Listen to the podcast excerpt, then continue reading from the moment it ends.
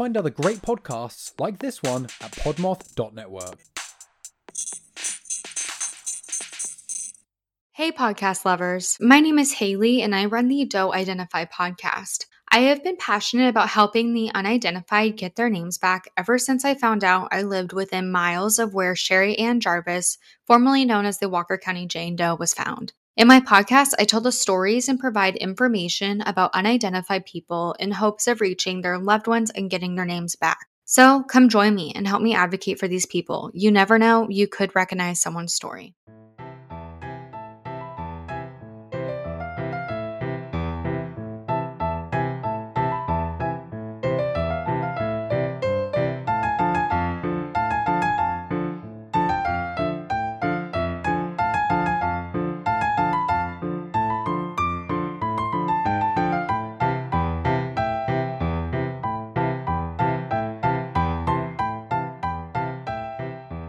Hello, everybody! Here we go again. Welcome back to another episode of My Second Self and I. My name is Matt. I am your host. Who am I? That is Alex, our co host. Spoiler alert if you're new here, that is also me. Just roll with it. Today, we're going to be talking about one of the angriest men I've ever heard of. Sticking to this month's theme, I found a case from back in the First Reich era of Germany from around 1891 1924. This man wind up being sentenced to death eight times, once for each person he killed. But the journey up to that point's the part we're interested in because, second spoiler alert, this is a comedy show. This is absolutely a true story, but I'm going to sift and filter through the details around it and see what kind of comedic gems I can find. Otherwise, I try to just tell the story with a tongue in cheek kind of approach because we need more laughter, especially when it comes to processing darker subjects. I mean, nine people are going to die on this show today. We might need a little bit of humor to take the edge off. Not to worry though, we're all friends here. We understand that the people that die on this show are not usually the butts of my jokes. Unless the person that dies is the murderer, then it's fine because honestly, if you're gonna murder eight people, you deserve to be made fun of at least a little bit, right? So if you're up for listening to some guy poke fun at himself in the crazy murder story that brought him here today, stick around! I try to make these as fun as I can within a 30 to 45 minute window because I know you people are busy out there. I'm busy too. These take a long time to put together. And I feel like 30 minutes usually plenty of time to get the whole story anyway. Plus a little bit of extra time kind of playing around some funny ideas that may or may not work, but we're real with ourselves and we learn as we go. Half hour isn't that long of a commitment to ask out of your day either.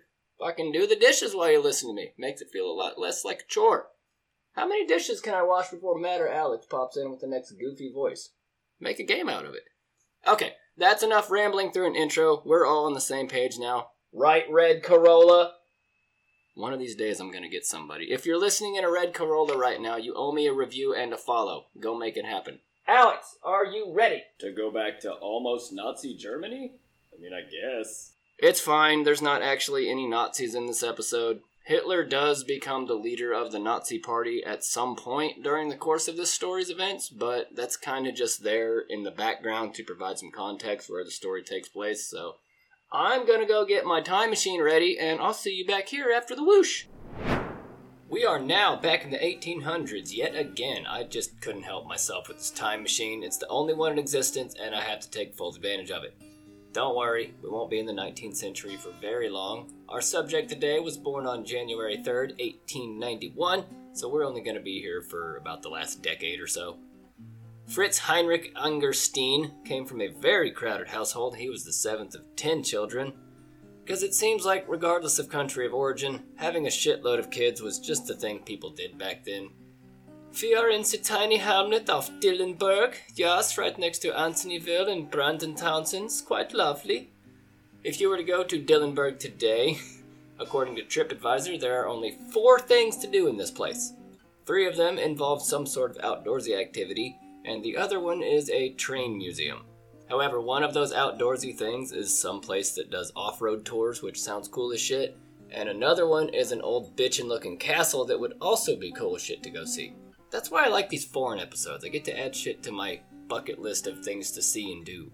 Something the young Angerstein got to see quite a bit of was his father changing jobs. Throughout Fritz's childhood, his father had labored as a carpenter, a steel worker, and then somehow later on also the mayor of whatever community he was party to. I tried looking into that one more, but that's that line is the only thing I could find that exists on it, so I'm not sure if it was Dillenburg or another place he was mayor of. Either way, Papa Mayor was doing pretty well in life. Got a nice, even, round number of children, a good job, a loving wife. Most of his kids were in pretty good health, too. Something you see a lot of from this time period is sick children, and unfortunately for our guy today, Fritz Angerstein would wind up being one of those children. That's why I said most a second ago. He was stricken with tuberculosis from a very early age, I'm guessing somewhere before the age of 10, which caused him to also have one of his ribs surgically removed. Turns out there are multiple different types of tuberculosis. I didn't know that, and he suffered from a bunch of them. I took a guess at his age a minute ago because it doesn't give me a number, and the next age I have for him is at 14, which is around 1905 when he gets a job as a land surveyor for a big company. I'd have to imagine having A, tuberculosis, and B, a rib removed probably because of A. It would take some time to recover enough for an outside manual labor job, so before 10 years old, I, at the very least. He does some work for the surveyor company for a while, but later switched jobs to work for a limestone mining company. Maybe it paid more, maybe it had more favorable working conditions for a tuberculosis patient. Maybe they just had a better casual Friday system where he could wear his PJs to work. It could be literally anything. So life is going about as well as Angerstein can probably hope for at this point. His health is in check enough for him to hold down two steady jobs for an extended period of time. Nice job. But I'd have to imagine that, you know, a person would get lonely having to work all the time, always punching in and out of some clock only to go home to an empty bed. Sure, he's got a little bit of money to get by on, and by my count, seems to be doing pretty okay, but it, it's just never quite enough to call it good enough. He needs a wife! And in 1911, he does exactly that. He marries a woman named Kathy Barth. And these two, oh boy, let me tell you. They say opposites attract, but I don't know, maybe that rule was invented after these two, because it kind of seems like they married each other for the sameness. Kathy would end up being diagnosed with some unknown intestinal disease around 1920, and up until that point, she was also suffering from some what they call severe hysteria, which I think is some sort of undiagnosed personality disorder or other mental illness. They just didn't know what to call it yet. They never did have any children together, but Kathy did end up having six miscarriages, so not like they weren't trying, but it just wasn't in the cards for them. So this sounds like a lovely, lovely home. Two very sick people that love each other despite the backbreaking manual labor it takes to support them, the numerous failed attempts at procreation, and a major job change all within the first nine years of marriage. How great for them. But there's some other stuff going on in the house that we also need to talk about. Some stuff bubbling away under the surface. For example, the in laws situation. Kathy's mom sounds like the exact stereotype of an overbearing, pain in the ass mother in law. She would constantly berate the two of them for not being able to have a child. She treated Kathy like shit, just in general. And even when she was trying to be a mom and feed her sick daughter, she only ever made soup, and she somehow burned the soup on top of that. How the fuck do you burn soup? I have no fucking idea. I'm trying to imagine what ingredients might be available to them for soup that could be burned, but I, I, can, I had no idea. Maybe, maybe she just poured water into a burnt pan of solids and called it soup broth. Either way, Angerstein reacts to the burnt soup in a really profoundly crazy and kind of hilarious way. After the final straw of having been served a burnt liquid, Angerstein finally lives up to his name and whips the ever loving shit out of his mother in law with a dog whip. See what happens when you burn the soup, you bitch! A dog whip? It's 1920s Germany, dude. You can't be that surprised. He whipped her ass so badly that Kathy ran away in fear, as one does, and Angerstein doubles down on the craziness. He says if Kathy doesn't come back home, he'll not only kill his mother in law, but also himself over burnt soup. So, in a matter of probably like half an hour, he's gone from beating a woman with a whip made for dogs to basically attempted murder, all because of some burnt soup. So, now add in all of that to the constant health battles these two are going through. I already mentioned Kathy's sudden onset of intestinal disease in 1920, but the other important thing that happens is the company Angerstein is working for is bought out by a larger company called Van der Zijpen. He'd been working out of a town called Hager, Hager, Hager, I'm gonna say Hager, since around 1917. And when the Van der Zijpen company took over, they offered to put Angerstein and his family up in a little villa in Hager in 1921. How nice!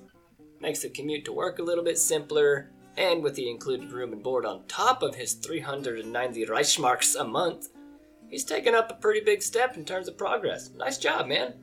Pretty decent sized house, too. Five separate rooms for Angerstein and his different assistants, some living spaces for Angerstein, Kathy, the mother in law, and sister in law, and literally on top of that, they had an attic area which is where the maidservant lives. He gets to live in a paid for house with two floors and a maid. Fuck yeah, bro. But as we've already discussed, things were actually pretty tense in the household before the move. And anything major like that's just going to cause a lot of stress, and it doesn't look like it's going to get any better for them. I mean, yeah, sure, the perks are pretty good, but it's never enough when dealing with a big corporation. Sooner or later, something's going to happen. And then later on, that same year, still in 1921, Kathy writes a letter. She just wrote a letter. She just wrote a letter. She just wrote a letter. I wonder what it says. It's um, it's it's actually some pretty sad shit. She doesn't think she can be the wife of a man of Angerstein's caliber should deserve. She's too sick, and he's too much of a good husband and provider to show him the love and care he needs. She's trying to leave him. Angerstein comes across this letter one day while cleaning up some stuff, and together, after reading the letter with Kathy, he and Angerstein both decide the only logical choice would be to kill themselves by drowning themselves together in the lake. But then nobody's happily married. Oh, Alex, this is Germany in the 1920s. Happiness isn't even a word over there right now. The Nazi Party has been established, Hitler has already been cemented into a seat of power by 1922, and the live in maid can't cook a decent meal to save her life either. Plus, everybody in the house is sick with a communicable disease or has been in close contact with somebody that does have one. So, on top of the surrounding Nazi party rising to power in the background, everybody is half dead anyway and can barely eat. So, in the middle of trying to kill themselves in the lake, Kathy and Fritz are saved by some random singing. It may or may not have been me. The music they heard was so sweet it seemed to almost pull them back out of the water. Having been miraculously cured by the songs of their neighbors, the couple began dancing wildly. They were more flexible than they'd ever been. They were dancing the Charleston, the Black Bottom, the Foxtrot, and the Texas Tommy. Angerstein even started to Dougie while Kathy dropped it low and ripped a hole in the back of her apple bottom jeans. Okay, fine, but they did try to drown themselves in the lake, and they did hear singing, which did make them reconsider. My story was way more fun though. So everybody's doing fine. Everyone's still alive, at least for the next three years or so. So we're gonna catch back up with everybody in November of 1924. But first, I have to take a short break to talk a little bit about one of my sponsors. Is it a real one?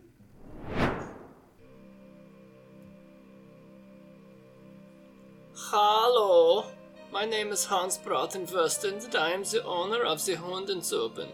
Yeah, I walk the horns, I train the horns, I feed the horns. Sometimes I make the soup that I make, sometimes other things. Sometimes people ask me why they should come to my shop. I just simply have to tell them that this is the best, most purest German-owned business in the whole Reich. Why wouldn't you come here? You can get not only soup, but also a place to board and train your horns. You know what? Let me just break it down for you. I make everything from scratch. I harvest my own feed, process my own flour, grow the vegetables. I make good soup. I always do food prep first before any hund beat, I mean hund fucking, excuse me. We must keep the soup as pure as Germany, so no cross contamination. After the hunt whipping, walking, I've spent a few hours with them just doing some intense trainings, making sure they know their commands like sitzen, Platz, stay, aus, komm, schnell, fast, you know, the really important ones. Nine! Nine, Rover! We don't have time for a march. I mean, fuck, we just got back from just 10 minutes ago. What do you want? So yeah, das ist me, Haus Bratzenfesten. Kommst du the Hundensuppe and so, let me train your Hund. Auf Wiedersehen.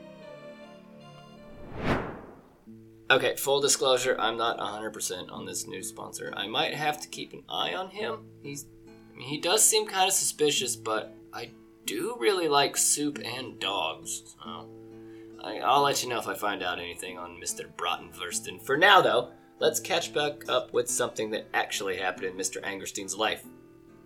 From 1921 to 1924, things were going fairly smoothly, at least as smoothly as they could in between the vicious mother in law whippings and attempted suicides, until Angerstein decided the company he worked for owed him 90,000 Reichsmarks, and after falling on financial hard times, maybe he invested too much in the Hundensuppen and the business crumbled, he begins embezzling money from Van der Zijpen. He's stealing money from German businessmen that have authority.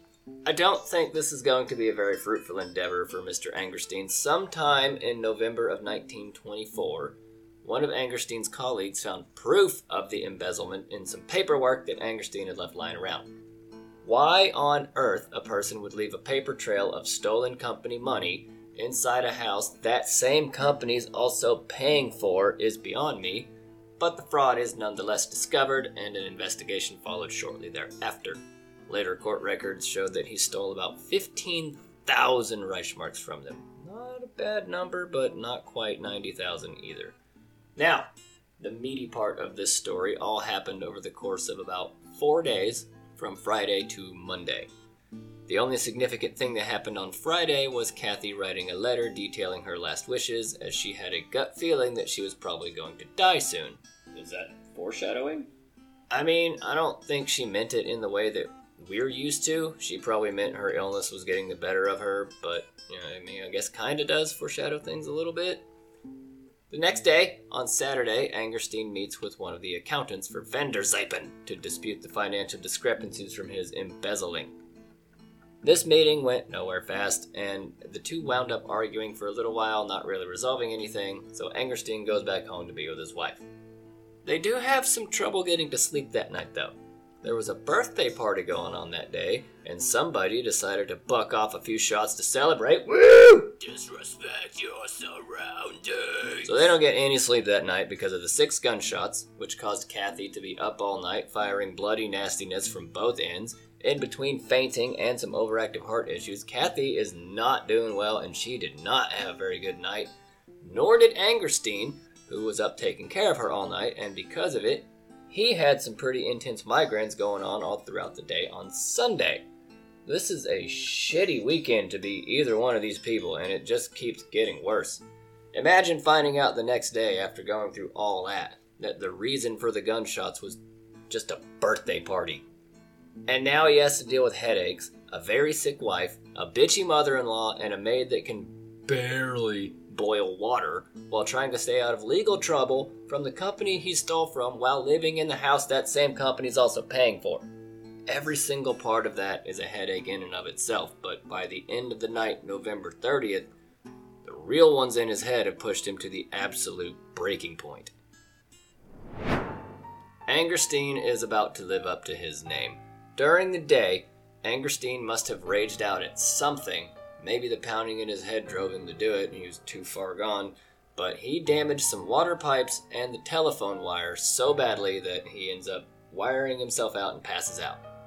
Then, sometime between midnight and 1 a.m., he wakes up in a panic. He's clutching his chest, his heart having suddenly become weak. He looks over and notices his wife doing very much the same thing. So they're awake now and in a medically induced panic. Angerstein goes to call a doctor for his wife. She grabs him by the hand, stops him. Just go get my mom, please. Just go get my mom. Go. She sends him off to go get her mother-in-law. So he begrudgingly goes and fetches the mother-in-law. God damn it, she's not gonna help. But okay, okay, it's for my wife. It's okay. And they all come back together. Angerstein takes a seat next to Kathy while she reads a letter to them. Gotta make sure she's still coherent, has all her faculties. Here, what does this say? While she's doing this, Angerstein notices some vomit on her pillowcase. Ew. Being the good husband that he is, he goes to change it out. And what does he find in the linen closet? Some towels. A giant hornet's nest! and they're angry that he opened the door. Now there's hornets flying around, stinging everybody in the face. There's no phone to call for help because Angerstein broke it a few hours ago. Kathy's got diarrhea and her mom's throwing burnt soup everywhere. It's a literal shitstorm, which would be a really fucked up scene if it were true. He actually just found that letter from Kathy that she wrote about her last wishes a few days ago. Remember? There were a lot of bodily fluids covering things in the room, but no murder hornets. Unless you count Angerstein. He's none too happy about the letter. He then remembers when Kathy said that she wanted to die at the same time as him, and he decides, you know what? A is for Angerstein. I'm gonna go get my gun. So, as soon as Kathy faints again, he goes to get his revolver, but by the time he comes back, she's awake again, and somehow wrestles the gun away from him, despite literally being covered in blood and shit and weak from whatever the hell disease she has. Gets the gun away from him, says, His own wife, Lord, forgive him! I can't do a German woman accent, sorry. She's still pretty weak though, so it doesn't take long until she passes out again. This gives Angerstein a little bit of time to rethink what he was about to do. Now, instead of shooting her, he goes and grabs his hunting dagger and stabs her 18 times. Holy shit. Having realized what he'd just done, Angerstein runs downstairs to try and put an end to himself as quickly as possible. Tries to shoot himself with two different guns, but they both jam. Oh shit, now what? Maybe there's something down in the cellar?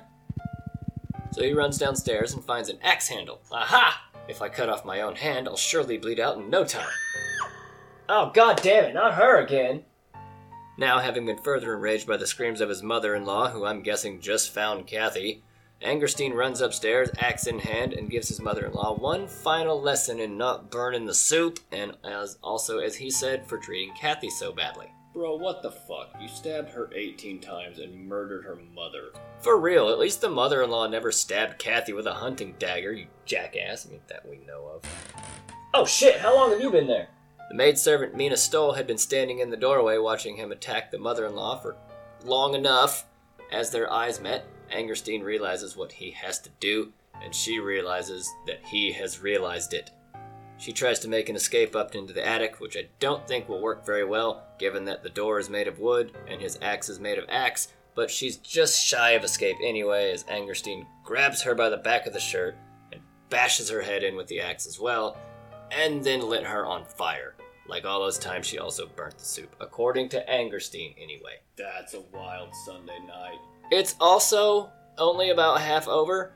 Once Angerstein goes back upstairs, he really doesn't want either Kathy or his mother in law to get up again, and he starts chopping up both of them again.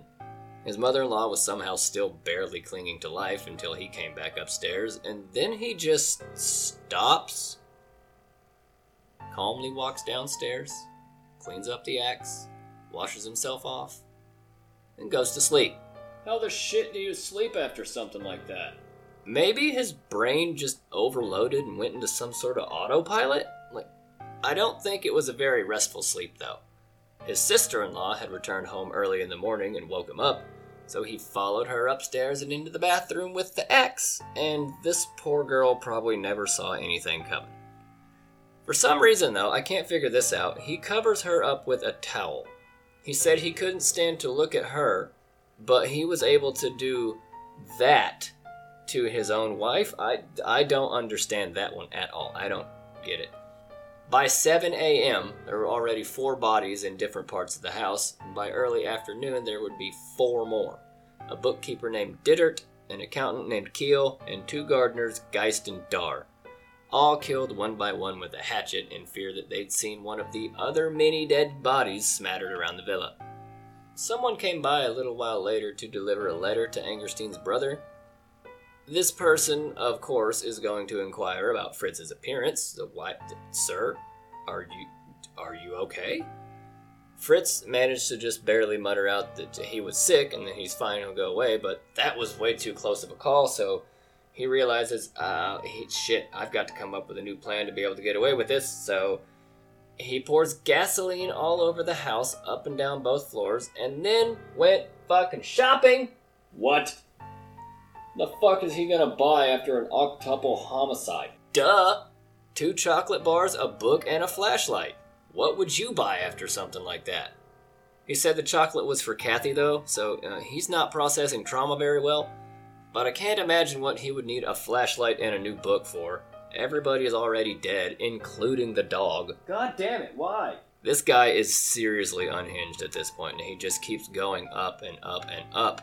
He gets back to the house, sets the gas on fire, though somehow it really doesn't do much damage to the first floor. I guess it must have evaporated a little bit. And then he does maybe the craziest thing yet. He takes a knife and stabs himself multiple times in non life threatening areas, but doing a lot of damage, really. And also, for some reason, he stabs his hat a bunch of times too. I guess he's really trying to sell this next lie. He then calls the police to come investigate, and when they get there, he tells them that bandits broke in, murdered everybody, left me here to die. See, that is a lot more in line with how people would injure themselves to get away with the crime. Not like last week, when some people thought Nils Gustafsson might have broken his own jaw. But the police actually buy Angerstein's story. He must have been a good actor, I guess.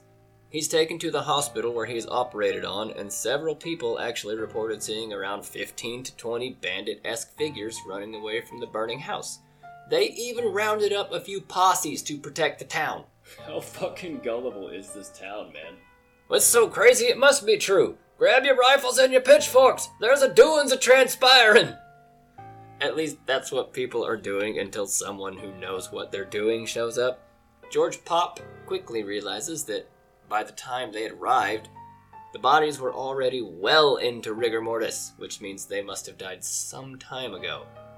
Way too soon to fit into Mr. Angerstein's telling of the story. There were also no signs of a robbery, and his fingerprints were found all over the dagger, the axe, and oh yeah, all eight of the bodies found throughout the house. So he is arrested pretty quickly and hauled off to jail. Before the trial, there was a bit of back and forth before Angerstein finally admitted to the murders. He tried to deny it, but kept contradicting himself, so eventually he does cave and confess. While in court, he tries to say still that Van der Zijpen owed him money, which quickly, quickly refuted by the 150 ish witnesses and 27 experts brought in against him. He was accused of 13 total counts 8 for murder, 2 for embezzlement, and 1 each for forging documents, arson, and who could forget good old perjury?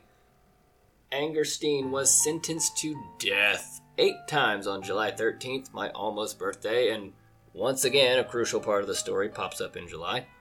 He is then stripped of all civil rights, thrown in a prison cell for about a year, just to drag it out probably. And on November 17th, 1925, the executioner on duty wanted to start his day off right. The best part of waking up is a severed head in your cup. At 8 a.m., Fritz Angerstein was decapitated by executioner's axe, putting an end to the terror of a sick and angry man. That is the story of Fritz Angerstein, everybody. Honestly, one of the more exciting ones I've read through in a little while, despite how short of a story it really is. I mean, there's if you look it up, there's really only one source out there floating around. It's all the exact same article everywhere, but that's all I have for you today, guys. Though I do have some supremely awesome stuff happening in the real world that I can't wait to tell you about. I'm just not quite ready to put it on the airwaves until it's a little more concrete, but your boy's doing some cool shit. If you like that story, go ahead and click on the subscribe or follow or like button, whichever one of those things is available to you. Please do that for me. A review would be even better if you can do that. I'd love to hear from you. You can also reach out to me in a couple of other places if you want to do that. Uh, Alex, where where can they do that? Instagram at Second Self Podcast and the show email at mysecondselfandI at gmail.com. And if you haven't done so already, go check out some of the other shows on the Podmoth Media Network. That is absolutely a real thing, not one of my made up sponsors. I will tell you if it's a made up sponsor, you know I will. There are a ton of great shows over there, including this one. And if you like listening to me, you'll definitely enjoy what some of the other moths on the network are up to. So go do that, and we will all appreciate it. Next episode is a new month, and holy shit, next week is October. What the fuck? Last year, I had a lot of fun with some horribly disturbing cases throughout October, one of which involved a wood chipper, and another one about the other, one of the other most famous German serial killers, Fritz Haarmann, the Butcher of Hanover. You're 0 for 2 on Fritz's Germany. Get your shit together. Just kidding. I love you guys too. That's going to be all from me today, everybody. I'll see you next week. Have a good week yourselves. Make smart choices and stay kind. Bye.